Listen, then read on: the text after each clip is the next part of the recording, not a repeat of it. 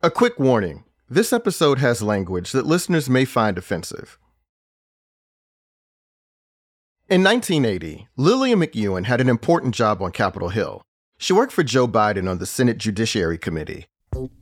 But that November, the Democrats got trounced at the ballot box. And McEwen was worried about her future.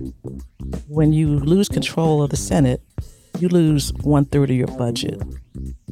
So that means one third of the staff had to be fired. So there was panic in the streets. One day, in the waning hours of Democratic Party rule, McEwen and her colleagues came up with a plan. What we were going to do was we were going to make friends with the Republicans uh, so that if we lost our jobs, then we'd work for a Republican because the Republicans would have the money. In the middle of that conversation, she caught a glimpse of someone in the hallway Clarence Thomas, an aide to Missouri Senator John Danforth. And I said, There's one now. so I, I literally jumped up out of the seat, and everybody that I left behind was laughing as I ran down the hall after him.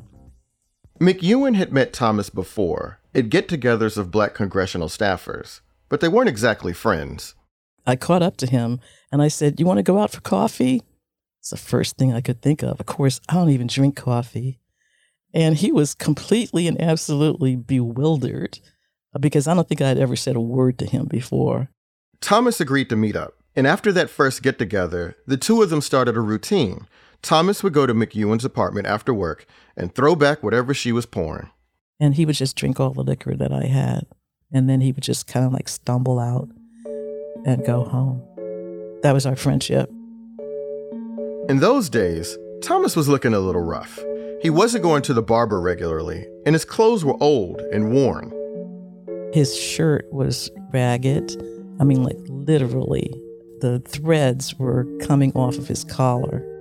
McEwen says she didn't judge Thomas for his drinking or for his raggedy looks. When they started spending time together, they were kind of in the same place. She'd recently split with her husband, and his marriage with Kathy Ambush was on the rocks. I would say he was filled with self pity. I guess more than anything else, I felt sorry for him. After Thomas separated from his wife, he slept on the floor of a friend's apartment. Every morning, he'd play The Greatest Love of All by George Benson. Learning yourself is the greatest love. Thomas has said that he found that refrain about learning to love yourself particularly powerful since he didn't even like himself. But in the early 80s, he was learning to love someone else. Because we could talk to each other, because we could make sense of what the other person said. That drew him and me very close. At what point did you realize, I think this guy might like me? I didn't realize it at all until one evening I was sitting on the sofa. I can't remember what I was doing. And he came up behind me uh, while I was sitting there. He leaned over and he kissed me on the lips. I was completely shocked, but that's how I discovered that we were definitely compatible.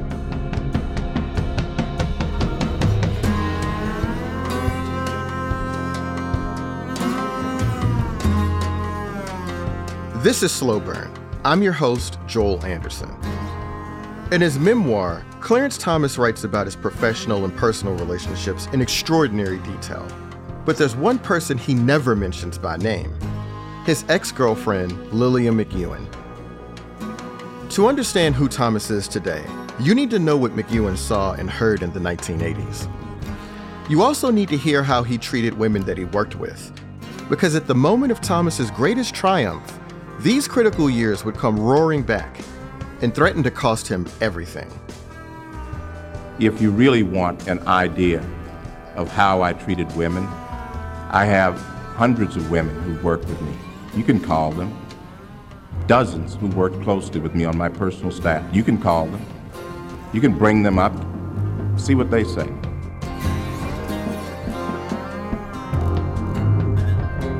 This is episode three. I'm their guy.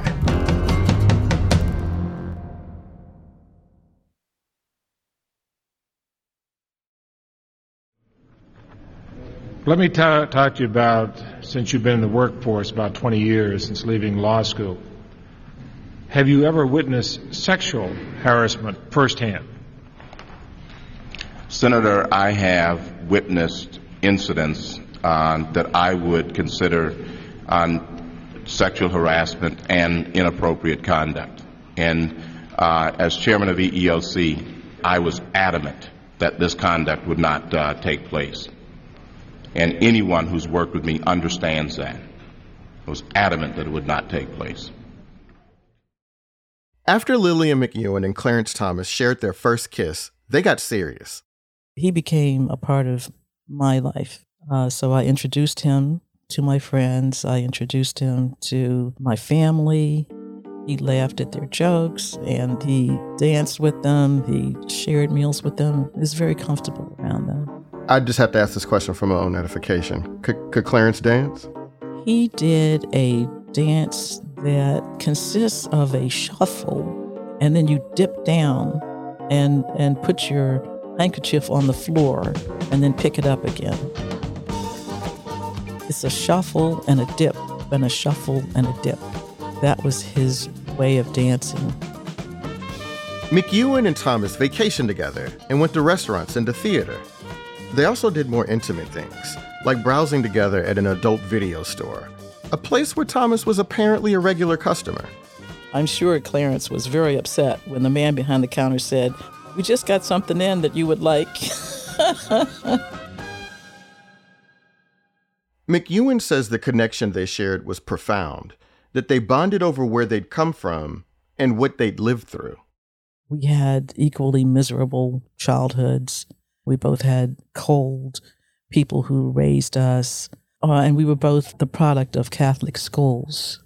Thomas talked incessantly about the hardships he'd faced, from his taskmaster of a grandfather to the peers who had once called him ABC, America's blackest child.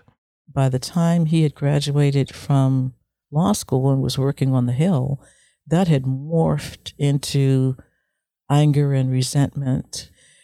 He was a very angry man. Thomas carried that resentment with him to his next job. In March 1981, he was offered a position as Assistant Secretary for Civil Rights in Ronald Reagan's Department of Education. He was offended.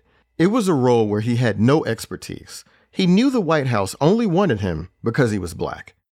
Thomas took the job anyway, but it didn't take long for him to start speaking out against his new bosses. You know, what's interesting, frankly, is how critical he was of the Reagan administration, not just in private, but publicly. That's Corey Robin. He's the author of The Enigma of Clarence Thomas. Especially in the first term, you know, he would talk about uh, the racism of the Reagan administration. Not long after Thomas started at the Department of Education, an evangelical school in South Carolina instigated a national controversy. Bob Jones University argued that it should be exempt from taxes, even though it banned interracial dating.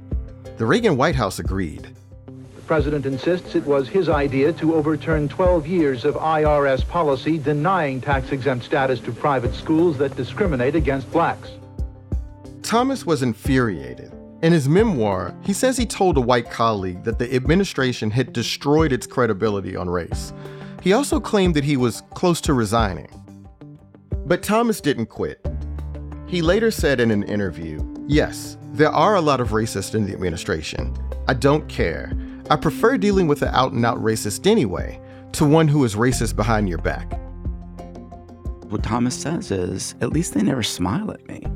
You know, they don't put on that show or that act of seeming friendliness. I know exactly what I'm getting.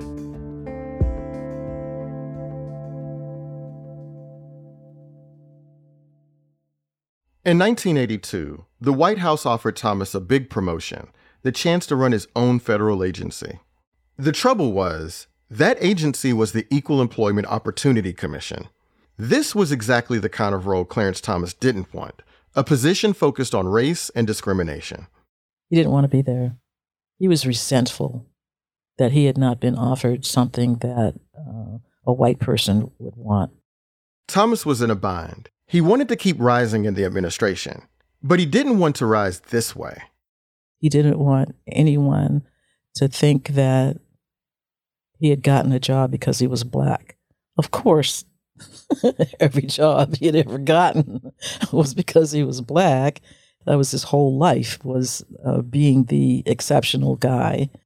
Thomas had felt the sting of being seen as an affirmative action case, and the EEOC was literally in the business of affirmative action. The agency tried to force private companies to diversify with the help of court mandated quotas, and Thomas hated quotas. I think that quotas are a cop out. I think that uh, it's an easy way out for individuals who have not done what's right. Once again, Thomas chose his career over his ideals. Although he didn't believe in the EEOC's mission, he wasn't going to turn down such a big job. He was now in charge of 48 local offices and 3,100 employees.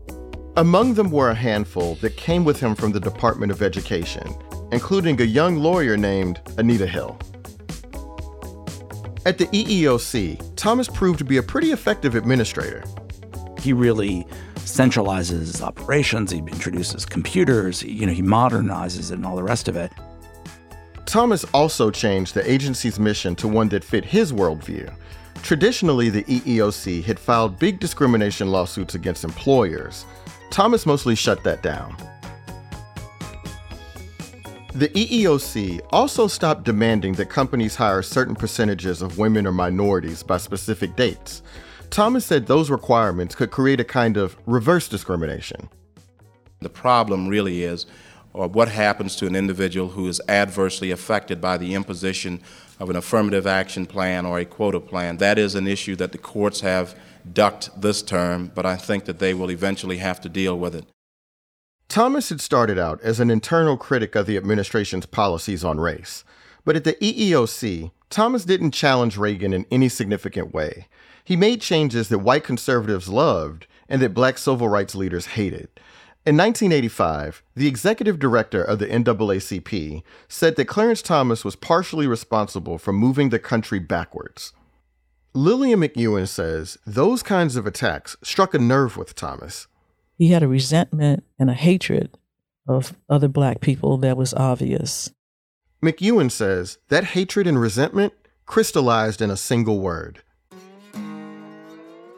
Whenever anybody who was black angered him or disagreed with him or uh, made fun of him, he would always say flies under his breath.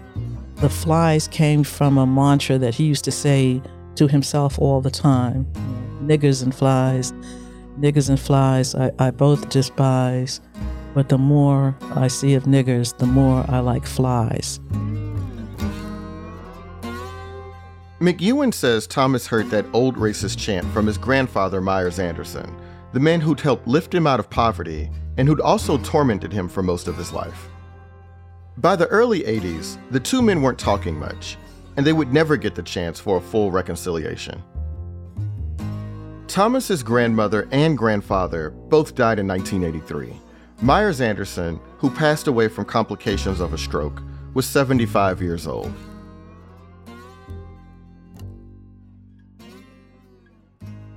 When his grandfather died, I saw him break down to the point where he couldn't even walk. He was sobbing and, and depressed to the point where he was unconsolable. In his memoir, Thomas writes that in every way that counts, I am my grandfather's son. What I am is what he made me. But McEwen doesn't think that's quite right. His grandfather had a different kind of uh, metamorphosis because his grandfather was so close to slavery as an institution in this country. If you didn't cross the street when a white person came toward you, you might be killed. That was life and death for those people. The Catholic Church taught the grandfather how to discipline his own self and how to survive in a community that despised him but Clarence took all of the wrong lessons from the grandfather. He took the lesson of do whatever it is that you need to do in order to succeed, regardless of what your heart tells you, and just put your nose to the grindstone and force yourself to do these things, even though you hate it. And then you will get what you want.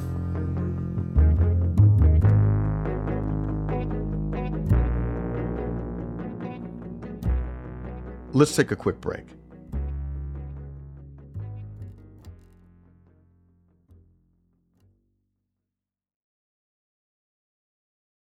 Clarence Thomas may have had reservations about his role in the Reagan administration, but he didn't mind the perks his position afforded him. His salary as chairman of the Equal Employment Opportunity Commission helped him buy a Camaro IROC Z sports car. He also ditched his raggedy clothes. Now he wore elegant but conservative business suits. Everybody wants to be a winner. To be a winner takes cooperation and management and solid teamwork. I know. I'm Doug Cosbie, tight end of the Dallas Cowboys. Thomas even got to film a public service announcement with his favorite NFL team. Equal employment opportunity is the law, and it will be enforced. But teamwork also pays off. For further information, call the U.S. Equal Employment Opportunity Commission. That was the wonderful thing about being at the EEOC. We were able to remove barriers that that was not leveling the playing field for everyday Americans. That's Armstrong Williams, Thomas's friend and former assistant. Everybody, just like James Brown said, get out my way, open the door, and I'll go in and fend for myself. I don't need anything special. Thomas was a constant presence at the EEOC building, walking the halls with a Diet Coke can in his hand. I mean, we would be in the office six in the morning, first to arrive, last to leave. He was the hardest working person to this day that I know. Basically, Clarence didn't do a lot of work. He socialized a lot with the staff, and he would socialize with the commissioners. Sukari Hardnett started working at the EEOC in 1985 when she was 35 years old. We would, you know, befriend certain women, and of course, as black women, we don't always have access to that kind of power. Thomas hired Hardnett as a special assistant, but it didn't take long for her to figure out that he didn't just value her for her intellect. He wanted me to go to coffee, to go in the morning with him, to be like his sidekick. My role was just basically to accompany him wherever he wanted to go or whatever he wanted to do. So, you know, after a while, it got to be cumbersome. And I started hiding out in different offices at the commission to avoid hanging out with him. When Thomas invited Hardnett for a chat, it seemed that no topic was out of bounds. He would talk about just nonsensical things like some people reminded him of a wet dishcloth and how slimy it was and just, you know, weird things. Sometimes he would talk about his girlfriends. Did Lillian McEwen ever come up? Yeah, he talked about Lillian all the time. He said at one point he wanted to have enough money to buy her a mink coat. Thomas's constant talk about relationships made her uncomfortable. Over time, she came to realize there was a pattern to the EEOC chairman's treatment of black women on his staff. When the chairman would say anything interesting or special to you, they would take that as either flattering or, you know, maybe I'll get a promotion. So that's what I saw happening. Hardnett says young black women in the office felt like they were being inspected and auditioned. He would interview them, and then when he decided he wasn't interested in them anymore, he would sort of drop them like a hot potato. That happened to Hardnett, too. She thinks it all started when word got back to Thomas that she called him a Bama. That's DC slang for someone who's kind of a bumpkin. because he drove a muscle car and uh, I didn't mean any harm, but I, you know, at that time I just wasn't sophisticated enough to know that I shouldn't say things like that. And I think that it was like the beginning of the demise of our relationship. In the beginning, Thomas had confided in her and called her at all hours. Now, he ignored her in the hallway. Hardnett felt like an outcast. She tried to get reassigned, but that request got denied. In 1986, she quit, and Hardnett wasn't the only one who left the agency on bad terms. Angela Wright was another employee of Clarence Thomas's at the EEOC. That's Jill Abramson. She and a fellow journalist, Jane Mayer, interviewed Angela Wright for their book Strange Justice. She felt Clarence Thomas had behaved completely inappropriately. Wright joined the EEOC in March 1984 as its Director of Public Affairs. She says Thomas consistently pressured her to date him, telling her matter of factly, You know we're going to be going out eventually. Wright declined our interview request, but she spoke to PBS's Frontline in 2020.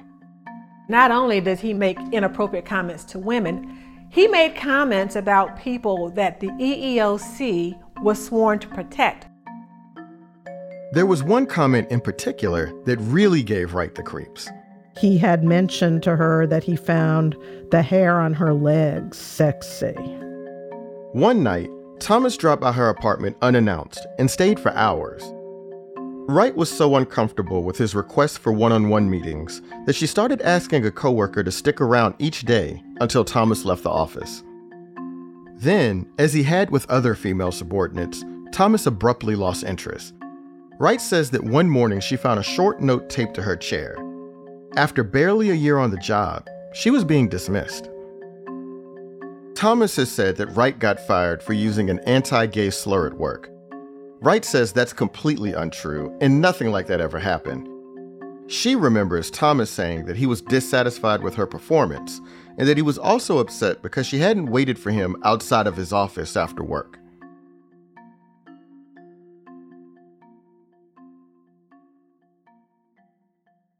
As head of the EEOC, Thomas was the second highest ranking black official in the Reagan administration, and to some people, it seemed possible he'd rise even higher.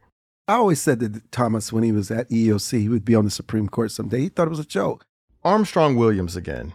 He thought it was the farthest thing from possibility. He never thought that was possible. That's one version. But an attorney who worked with Thomas at the EEOC says it was on his mind for a very long time.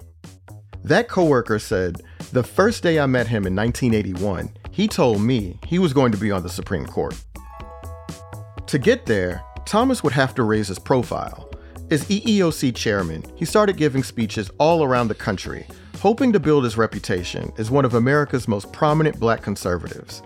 It's almost like you are naive if you say you're idealistic and you believe in something. I've been laughed at for saying I believe in God. Laughed at. I thought I'd never see the day when that would happen. I think the process can wear you down and it can make you bitter. I think you still got to hang in there. We have the freest nation on earth, and if we want to keep it that way, we better participate, and we better participate soon. Lillian McEwen says that as Thomas made the rounds, one particular group really took notice. The white conservatives, they were amazing. They would come up to him and literally pat him on his back and tell him, We're so proud of you, man. We're really proud of you. Thank you so much. Did he like that? Oh, God, yes. Oh, yes. He would say, They like me. And he would say, I'm their guy. He never thought that they were insulting him by telling him that they were proud of him. Or if he did, he hid it very well. He gritted his teeth, maybe, but that was the whole purpose. McEwen often felt that Thomas was going along to get along. I, I think of Clarence as, as wearing a mask. And I think of him like that because I've had to do it so many times myself, and I recognize it in other human beings. She says that conformity would emerge in all kinds of ways, even in his famous laugh. That's one of the things about Clarence that I hated the most because for me it was very forced and it was very fake. And it's also extremely loud. I mean, very, very loud. so it's like this something like that. I can see why you hated it. Um, you, you thought it was a performance. Yes, always. Always. Clarence has the ability to metamorphosize into many different masks. This is an ability that you cultivate from a very young age, from childhood, in order to succeed or survive. The journalist Juan Williams says that he got to see behind that mask at least once. It was after the swearing in ceremony for Thomas's second term as EEOC chairman. Several high ranking members of the Reagan administration were there, including William Bradford Reynolds, a white official from the Department of Justice. William Bradford Reynolds stands up and says, you know, quite openly to everyone that Clarence Thomas is an example of affirmative action. His exact words Clarence Thomas is the epitome of the right kind of affirmative action working the right way.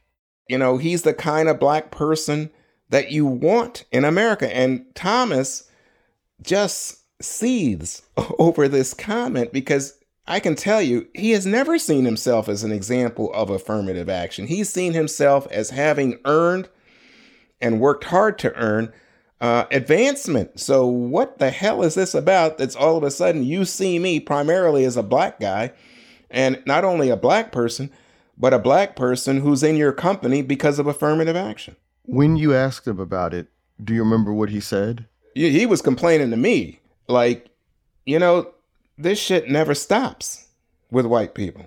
Sometimes when you hear something like that from him, it would be about liberals or, you know, the far left or something.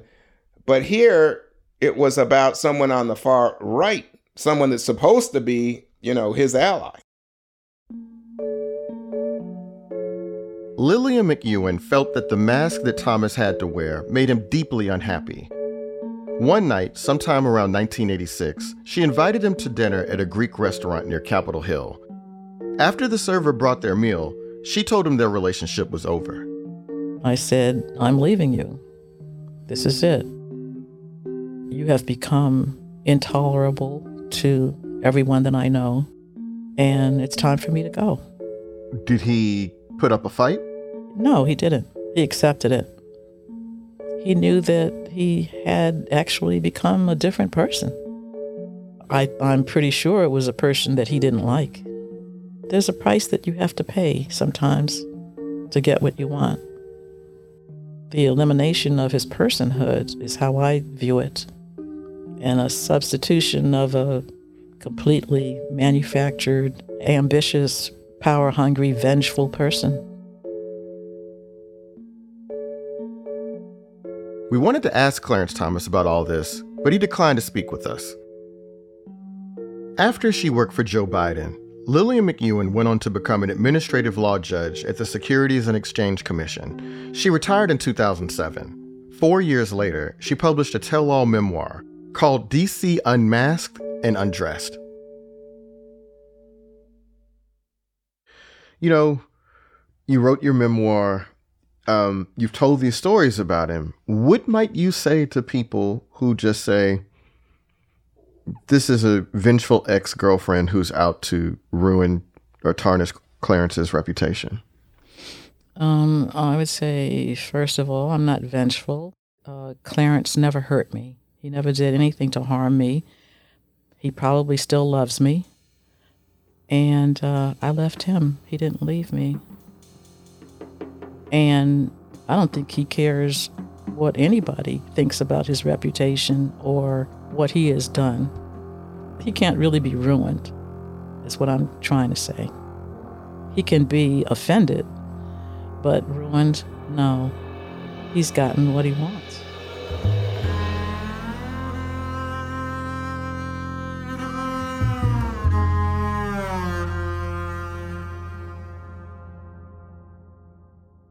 Around the time McEwen and Thomas were growing apart, he began making some drastic changes.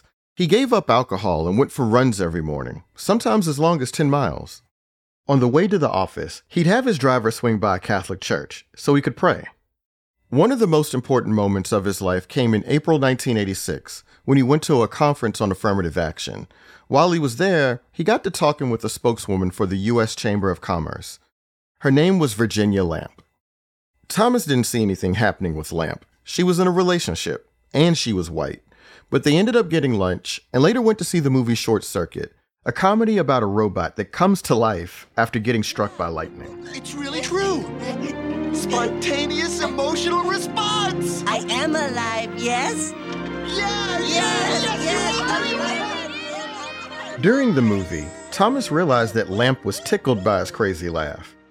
Later, they went for a long walk around Baltimore's Inner Harbor and started holding hands. Lamp came from a Republican family in Nebraska, and she shared Thomas's political views. In college, Thomas had urged his black friends not to date white women, but now, 20 years later, he changed his mind. In his autobiography, he wrote that I knew this was no fetish laden intrigue with a woman of another race, but a gift from God. In 1987, Clarence Thomas got married for a second time, and Virginia Lamp became Ginni Thomas. Thomas embraced his new domestic life, and one of his old friends noticed that he was a different guy. The change came when I went to visit him on the Hill. You know, we were all hanging out together. That's Eddie Jenkins, Thomas's friend from Holy Cross. The two men reconnected in the 1980s after Jenkins came to DC to work as an attorney for the Department of Labor. And we would talk and we would then hang out. But Clarence, very often, we would have parties, he wouldn't go inside. He would stand outside with a cigar, talking. Thomas wanted to debate politics, just like they used to in the Black Student Union at Holy Cross. But this wasn't the 1960s. They weren't talking about the Vietnam War or the Black Panthers. Now, Thomas had a new set of talking points.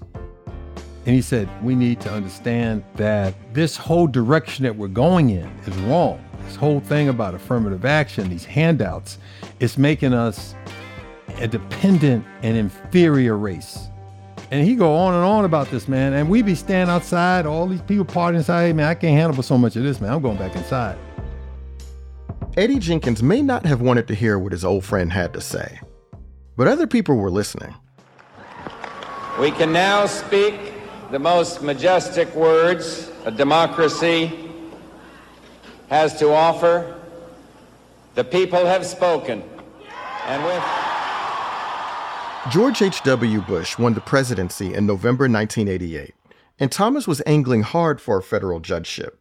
He met with conservative power brokers and had his allies talk him up to the White House counsel's office. The campaign worked. In the summer of 1989, Thomas got nominated to the U.S. Court of Appeals for the D.C. Circuit. This was no ordinary appointment. The D.C. Circuit was the main springboard to the Supreme Court.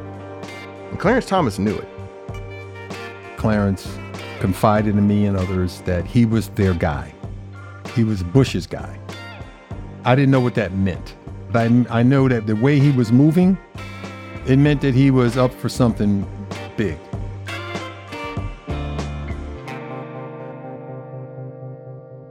We'll be back in a minute.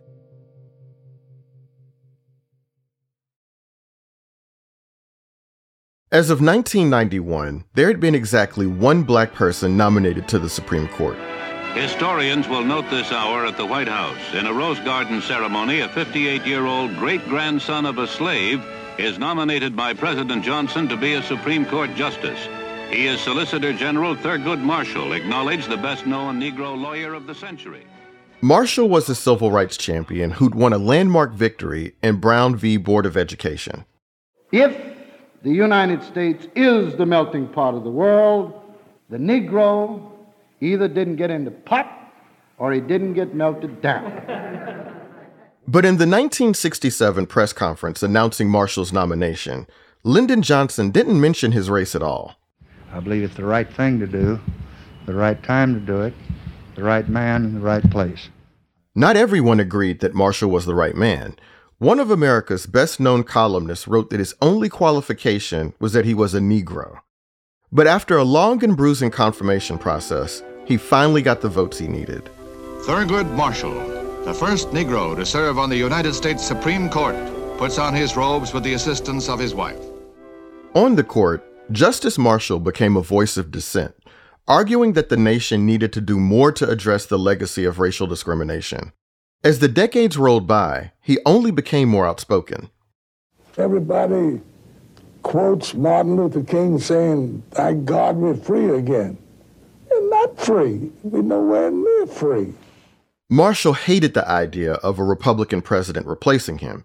He said that he wouldn't do the job of dog catcher for Ronald Reagan, and that George H.W. Bush was dead to him. But by 1991, his health was failing. That summer, he decided it was time for him to go. After 24 years on the bench and just days short of his 83rd birthday, Thurgood Marshall, the only African American ever to sit on the U.S. Supreme Court, is stepping down. I look forward to the next thing. I never look back. Bush wanted a minority judge to fill Marshall's seat. At this point, Clarence Thomas had been on the DC circuit for just over a year and hadn't assembled much of a record. But Thomas was one of the few federal judges who was both black and conservative. And in the end, those were the credentials that mattered. Good evening. President Bush made public today the man he wants to be the next Supreme Court Justice. His name is Clarence Thomas. The president had gone with the man aides believe he wanted to appoint from the start. President Bush made it official at a press conference at his summer home in Kennebunkport, Maine. So Clarence Thomas, seasoned now by more experience on the bench, fits my description of the best man at the right time. Cameras flashed as Thomas stood just behind Bush's right shoulder. He looked nervous as he stepped to the podium. Thank you, Mr. President. As a child, I could not dare dream that I would ever see the Supreme Court, not to mention be nominated to it. I thank all of those who have helped me along the way, especially my grandparents who are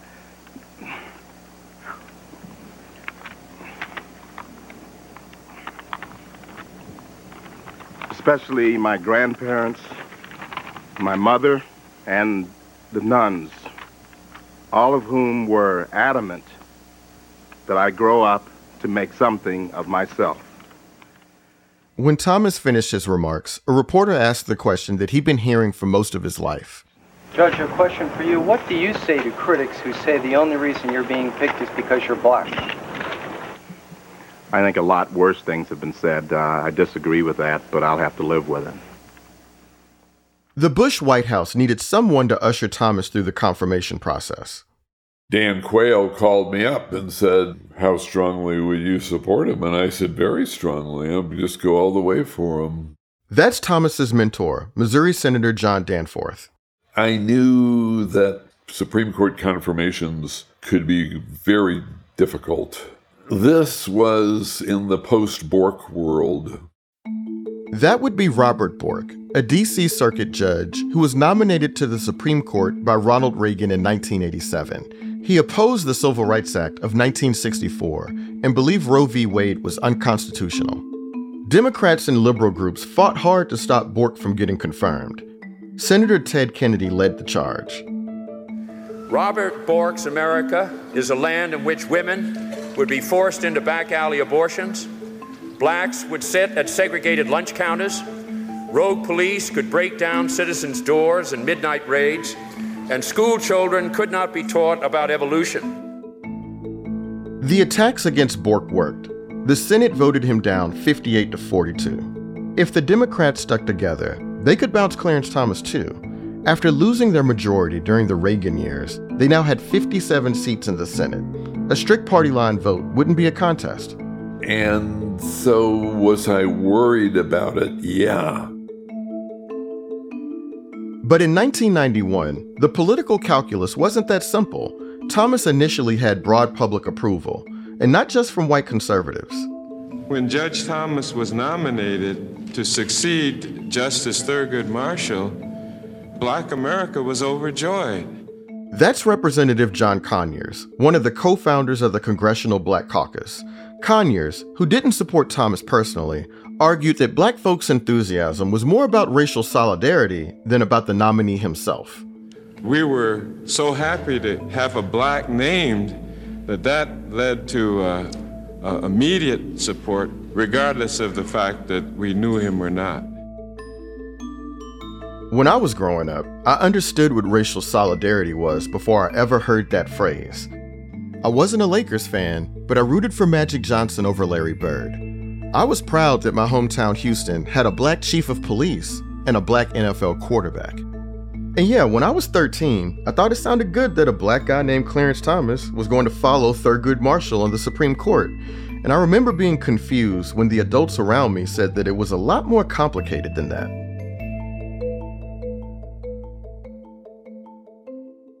In 1991, those kinds of conversations were happening all over Black America, in households like mine and inside the country's leading civil rights groups.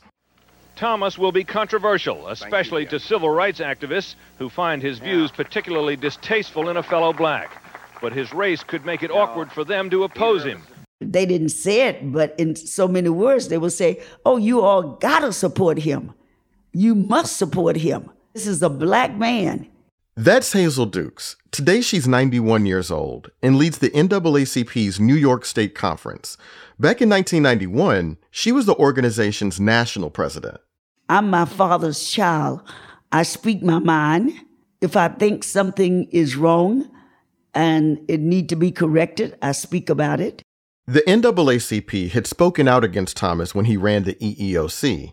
Now, they had to figure out what to do about his nomination. The board of directors decided that we should meet with him in person and look at him in his eyes and ask him questions. On July 19th, 1991, Dukes and four other NAACP officials met Thomas at the home of a Bush administration official. We had the butler uh, with his tuxedo and his white gloves serving us whatever you heart desire, it was there. After lunch, they grilled Thomas for about two hours. He came prepared to disarm his skeptics. He said that he supported affirmative action, just not racial quotas. He also defended his record at the EEOC, saying that he'd hired a number of minorities and women.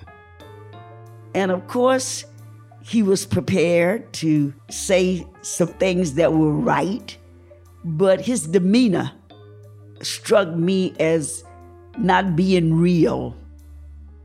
Thomas fell back on his familiar rags to riches origin story of coming from nothing in rural Georgia, but this group wasn't impressed. All of us in the room had stories about not wearing three piece suits or didn't have uh, Buster Brown shoes. They weren't stories, they were actually what life was like. To Dukes, it seemed as if Thomas was struggling to maintain his composure. Some of the questions he kind of flinched and didn't like it. You could tell from the expression and his body language.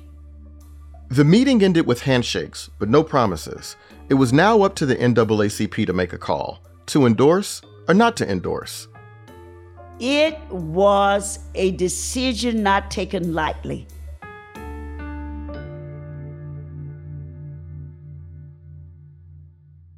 After weeks of debate, the NAACP, America's oldest and largest civil rights organization, has said that while it wants an African American on the Supreme Court, Thomas is not the one. The NAACP said that Thomas's inconsistent views on civil rights policy made him impossible to support. And it wasn't just black leaders who were speaking out. Abortion rights groups pointed to a speech in which Thomas seemed to signal that he wanted to overturn Roe v. Wade. I think it has the potential to bring down this nominee. Given the importance of the right to privacy to Americans, I think this could be the smoking gun. So, going into Thomas's confirmation hearings, it was up to the Democrats how they wanted to play it. Would they side with the activists and attack Thomas forcefully, or would they take a softer approach? One big factor in their decision was the optics of the hearing. Every member of the Senate Judiciary Committee was a white man, they'd be sitting in judgment of a black man who came of age in the Jim Crow South. Some of the Democrats on the committee were reluctant to oppose a black nominee. Jill Abramson again. Because Democrats uh, obviously are dependent on getting, you know, a big black vote to win their seats. Going after Robert Bork had united the Democrats' base. Going after Clarence Thomas had the potential to divide it. Abramson says that Joe Biden, the chairman of the Senate Judiciary Committee, was particularly wary of alienating black voters. Biden's plan was to keep things strictly professional and not go after Thomas personally. If everything went according to that script, the Clarence Thomas hearings would be totally uneventful. The hearing will come to order. Good morning, Judge. Welcome to the blinding lights. On September 10th, 1991, Clarence Thomas stood, faced a sea of cameras, and raised his right hand.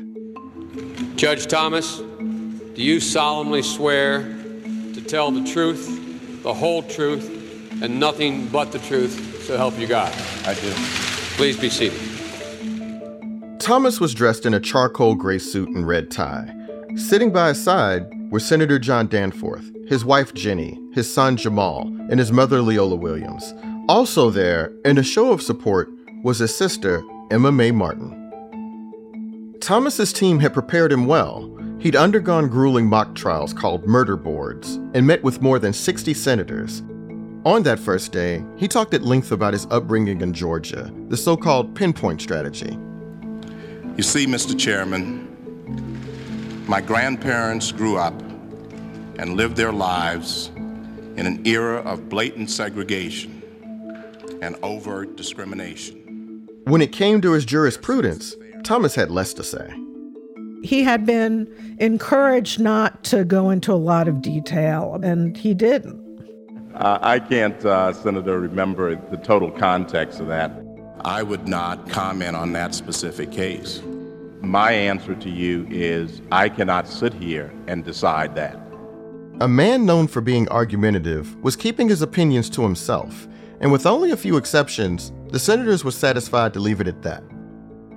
Those hearings were, you know, not terribly revealing or contentious. Not everyone in Washington was content with subdued questions and vague answers. After seven long days, members of the Congressional Black Caucus took their turns at the mics. Representative John Lewis and his colleagues couldn't cast a vote in this Senate proceeding, but they argued forcefully against confirmation. Clarence Thomas is a man who is running from his record. I ask you again, what reason do you have other than the fact that he grew up poor in Pinpoint, Georgia? The elevation of this man to the Supreme Court would be a gross insult, a cruel slap in the face of all African Americans. And if he's confirmed by the Senate, he will be on the court for many, many years to come. It was a powerful moral stand against Clarence Thomas, but it didn't matter. The full Senate would vote on Thomas's confirmation in a couple of weeks, on October 8th, 1991. And it was pretty much in the bag. I can remember thinking, well, we've got this. John Danforth felt like he could finally relax. The weekend before the vote, he went for a jog and planned a movie night at home with his wife. Sleeping with the Enemy, a thriller. And it was about 15 minutes, 20 minutes from the very end of the movie when it was really getting exciting. Then the phone rang. On the line was Senator Orrin Hatch. And he said, Here's a story that's going to break on NPR tomorrow. And I said, Oh, Orrin, it's too late in the process. I dismissed it and then got off the phone and finished watching the movie. My first reaction on hearing it was, nah, this is nothing. It definitely wasn't nothing.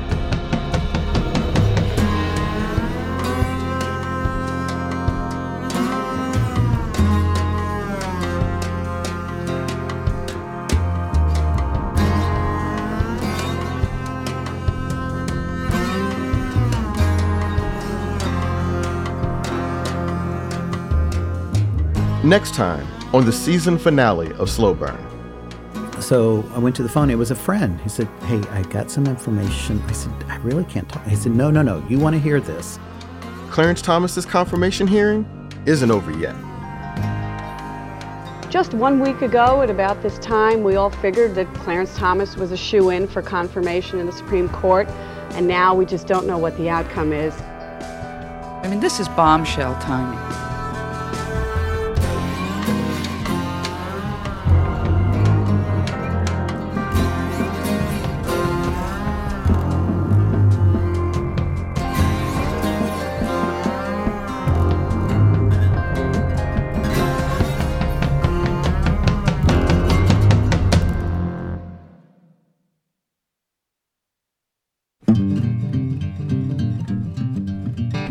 Slow Burn is produced by Sophie Summergrad, Sam Kim, Sofie Kodner, and me, Joel Anderson. Josh Levin is the editorial director of Slow Burn. Derek John is our executive producer.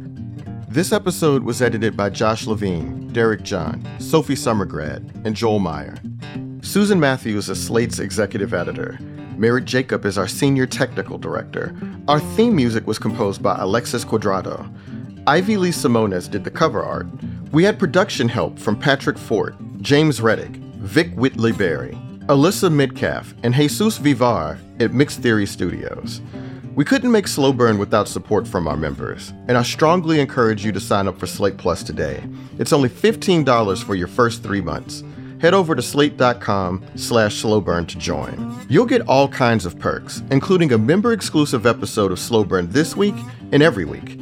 In this week's Plus episode, you'll hear more from Thomas's ex-girlfriend Lillian McEwen, including all kinds of insight into the man only she knew. Slate Plus members also get ad-free listening on this show and all Slate shows, unlimited reading on the Slate site, and more. Again, go to slate.com slash slowburn to sign up today.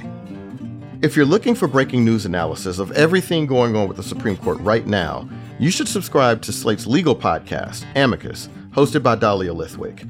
Amicus has new episodes every Saturday this month to tell you all about the big decisions being released this SCOTUS term.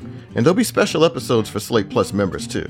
Special thanks to Michael Fletcher, Rachel Strom, and Slate's Mark Joseph Stern, Dahlia Lithwick, Christina Cauterucci, Evan Chung, Kelly Jones, Katie Shepard, Caitlin Schneider, Cleo Levin, Bill Carey, Seth Brown, Katie Rayford, Daisy Rosario, Janae Desmond Harris, Hillary Fry, and Alicia Montgomery, Slate's VP of Audio. Thanks for listening, and we'll see you next week.